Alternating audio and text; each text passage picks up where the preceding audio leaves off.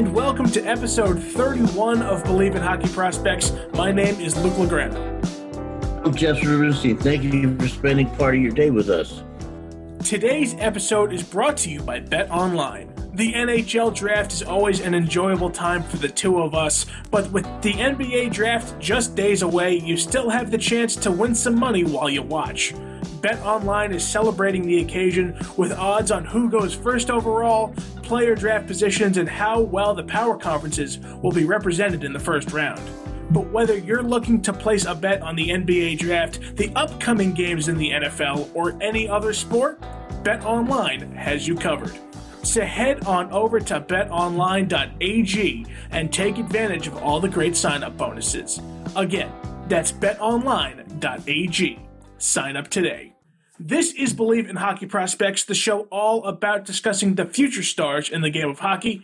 We believe in the future. Do you believe? This week we will discuss the opening weekend of the college hockey season, but first, the Ivy League has announced that it will not be participating in any winter sports, including hockey, for this upcoming season.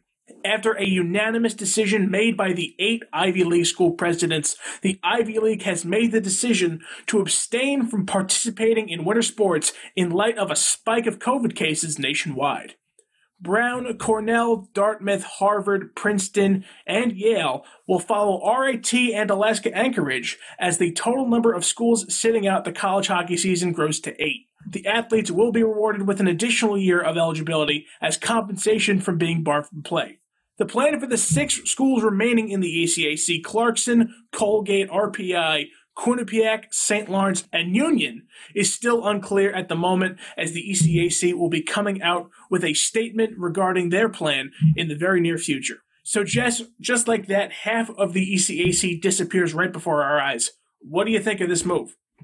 Wow. I mean, I'm pretty much in state of shock. I think maybe the Ivy League schools might have been premature in deciding to just simply cut and dry. I think, especially since we've already started college hockey, I think they could have waited a couple of weeks, go into December. Let's see where it is. It sounds like the Beanpot is not going to happen, in part because three of the schools are in the Hockey East and Harvard, which is in the Ivy League. So I don't know how they'll have a Beanpot with Harvard gone, where you go, hi, let's bring somebody else in. That's sad because to me, the Bean Beanpot is one of the coolest tournaments in the season. Yes, I understand we're we're facing a surge right now, but if people were doing the right things, wearing the masks, washing their hands, all the little things, but it's their decision, and unfortunately, college hockey is going to be a little bit weaker. As disappointing as it is, Jess, not only do I find this not so surprising, I think it was almost expected. I mean, the Ivy League has been playing it safe ever since leagues started shutting down in March. They also come late to the party every year,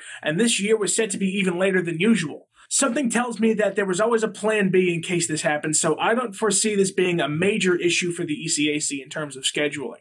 And I'm very happy to see that these kids are getting an extra year of eligibility. That's always a big concern in terms of when the NCAA shuts things down. But let me tell you, if I was Cornell or Harvard right now, I'd be livid those two were set up to be two of the best teams in the nation this year. Obviously, you have to work with the cards you're dealt, but man, what a shame that is for them. Well, hopefully, we'll get a statement from the ECAC on what's going on with the rest of the teams in the conference. But right now, I totally get it. I think the Ivy League was going to do what we all thought they were going to do. But like you said, Jess, there was a lot of time right now. College hockey has started up.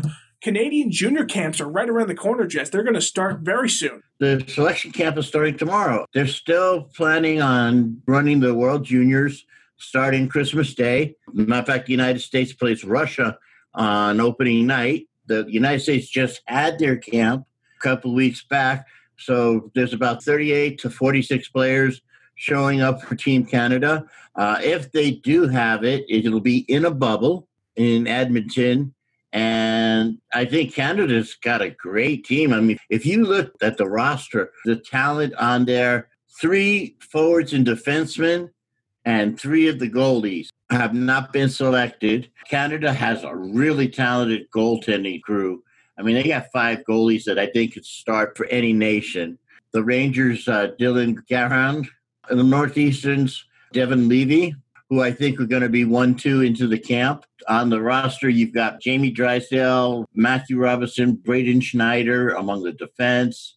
You know, the only player that I think I'm surprised not to see is Lafreniere. I mean, if he was playing for Team Canada, that would have made Canada the odds on favorite. So, Jess, we've seen that bubble hockey works at the NHL level. Conferences are going to give it a shot this year for college hockey. Seeing the way that this works and that the juniors is playing, college hockey's playing, does that make you think that the Ivy League made even more of a brash decision, seeing that hockey is working at a younger level? It doesn't take just the NHL to make it work. I think so. You could have gone into the bubble. The Ivy League, if you want to do a condensed schedule, you go in the bubble, then maybe you've got the six Ivy League schools. You play a round robin. Out of that round robin, say like two teams, and then they go out and they play like a quarterfinal against the remaining ECAC. And then that way you determine who your league champion is. Hockey doesn't make a whole lot of money on its own. You know, the Ivy League schools, they can afford to say, okay, we'll cancel the hockey because they've got money up to you know what but like these smaller schools they don't have a division one football team to back them up. So any revenue they make from their hockey program is vital. I think the ivy league schools didn't take their brethren into consideration. And if it sounds like i'm just picking on the ivy league schools it's not really that i'm doing it. I'm just thinking that we're talking about the kids lives while it's nice that they're going to give them an extra year of eligibility, if you're ready to graduate next June, are you going to stick around to play hockey for another year? How many kids who've got draft rights are going to jump the ship instead of saying, well, gee, I'll spend another year playing for free when there's the NHL ready to offer me some money? Next up, we had the college hockey season open up this weekend. Looking back at the results, the Wisconsin Badgers swept the weekend with a 2 0 win on Friday and a 5 3 victory on Saturday against number 20 Notre Dame. And number 12 Michigan took number 15 Arizona State to town with an 8 1 victory over the Sun Devils. Jess, do you have any major takeaways from this weekend? Uh, Michigan. Wow. The thing that got me about Michigan was all their freshman scorers I mean, most of the offense that they had last night, I think they scored all but one goal. For Michigan, there was a question of whether they were going to be that good. And I know it was one game, and I'm going to watch tonight's game. Uh, Wisconsin, I caught last night's game on replay. I'd like to know how did Wisconsin turn things around like they did? I mean, last year, they, were just horrible they took a good Notre Dame team to school in both games. I think it's it's good for college hockey that Wisconsin has a good team. They've struggled the last few years, you know, and they had actually better talent. Dylan Holloway looks like he's ready to take it to the next level. It ought to be good to see, you know, more than just one team in the Big Ten as a contender.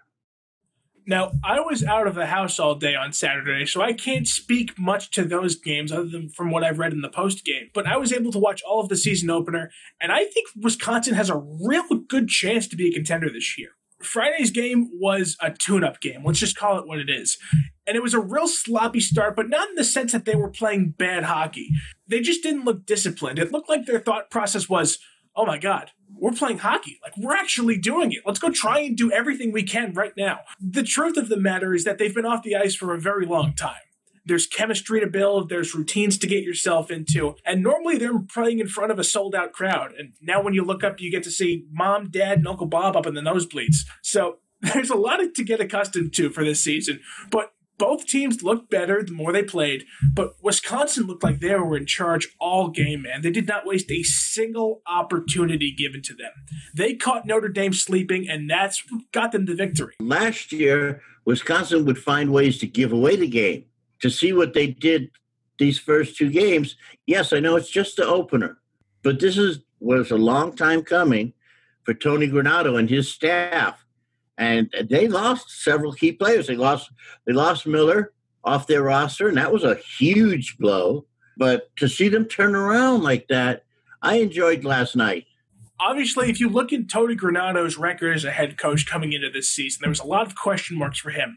But Wisconsin looked like one of the most efficient teams I've seen in a very long time. And I think even if you were a Notre Dame fan, they had some bright spots. I know this weekend might be a little discouraging, but do not give up on Dylan St. Cyr yet. He faced a very potent offense and he made some great saves. So I think as the season goes on, I think he'll be able to impress a few people. But like you said, Jess, if you're a Wisconsin fan or an Oiler fan, if you're not excited about Dylan Holloway right now, I don't know what more I can tell you. That guy was always involved in the action, a goal both nights. He's going to be someone that you need to shut down if you want to beat this team. He's going to be a star very, very quickly from just what I've seen this past weekend. Holloway is one of those guys who's actually done the opposite. I mean, sometimes after you've been drafted, you tend to, you know, hey, I've got my NHL ticket picked, da da da da da. But Holloway, this seemed to have energized him. That wasn't the same kid I watched last year. Uh, I mean, last year I, I didn't think he gave enough. I think he wants to put that program on his shoulders. And that's a great sign for Wisconsin because that might have been the spark that he needed to elevate his game. And as exciting as Wisconsin is, are you not the most hyped in the country if you're a Michigan fan? Oh my goodness. Oh my God. Just like you said, Jess, we talked about it last episode. I said that Michigan got a little bit disrespected in the polls, and yesterday it made me feel very good about that take. You know, the freshmen are the ones that stood out. Matty Beniers had two goals, Owen Power had a goal and two assists, Kent Johnson had four points. And all of those guys, all three of them, are projected to be top 10 picks next year. All three of them going in the top 10 of the 2021 draft. Michigan didn't dress all their better players. I mean, that's what really got me about last night's game. I mean, if that's the kind of depth that they have in that lineup where they're going to be able to roll four, wow. Hey, Big Ten, you're in a lot of trouble. 100%. But I don't want to kill Arizona State over their first game here. They've just got a lot to work on. You know, 16 shots on goal to Michigan's 37. Only eight of those came from players not named Johnny Walker. And they had seven power play opportunities, only took advantage of one of them. They've got a lot of tough games ahead of them. So I think they have the opportunity to take what they learned from this game and move forward with it. But boy, they better shape up quick because Johnny Walker cannot carry this Arizona State team to going where they want to go. I think they needed last night. I mean, you know, it, it's hard to be an independent in today's world. You're going up against Michigan. Yeah, I'm excited to play hockey, but you find out that you're going to be in the Big Ten. There isn't any chance of any home games. It's going to be really hard to get motivated knowing that you're going to be on the road for the entire hockey season. So I think eventually Arizona State, who's too talented to be a bad team, I think they'll eventually go, let's make the best of this. I mean, we're going to play good team after good team this year. They won't get disrespected down the road. I think we're definitely not out of the waters with COVID. It's going to be touch and go for this entire season. The Big Ten cut its intermissions down from 15 minutes to 12 minutes, one media timeout per period instead of the usual three. Uh, no handshakes, no post game handshakes in college hockey. Wow. But hey, there's good news. Did you see that Alabama Huntsville has uh, $17 million to stabilize the program? They're talking about building a new arena for them. Uh, it looks like uh, the CPR worked on Alabama Huntsville. I'm a Charger fan. I mean, uh, how can you not root for a team from Alabama playing hockey. Alabama Huntsville gets a, a, few million dollars in a new arena to help them out. ASU has a new proposed arena plan coming for the future. Things are turning up. As much as things are getting knocked down and closed out, Jess, we do have some good news across the college hockey community. I want to see more because we're losing two schools with Alaska's. They're shutting down their hockey program. Anchorage has already decided that they're going to just simply quit. Thankfully, you've got two new ones to replace it. That's going to do it for us. Be sure to follow us on Twitter at the Prospect Park for Jess, at Luke Lagrano for myself. If you liked this episode, be sure to rate us five stars on iTunes and follow us wherever you get your podcasts. Thanks for listening to another episode of Believe in Hockey Prospects. My name is Luke Lagrano. And I'm Jess Rubenstein. Thank you for taking some time to listen to us, and please stay safe out there. Ladies and gentlemen, thank you for joining us. We'll see you next time. Take care.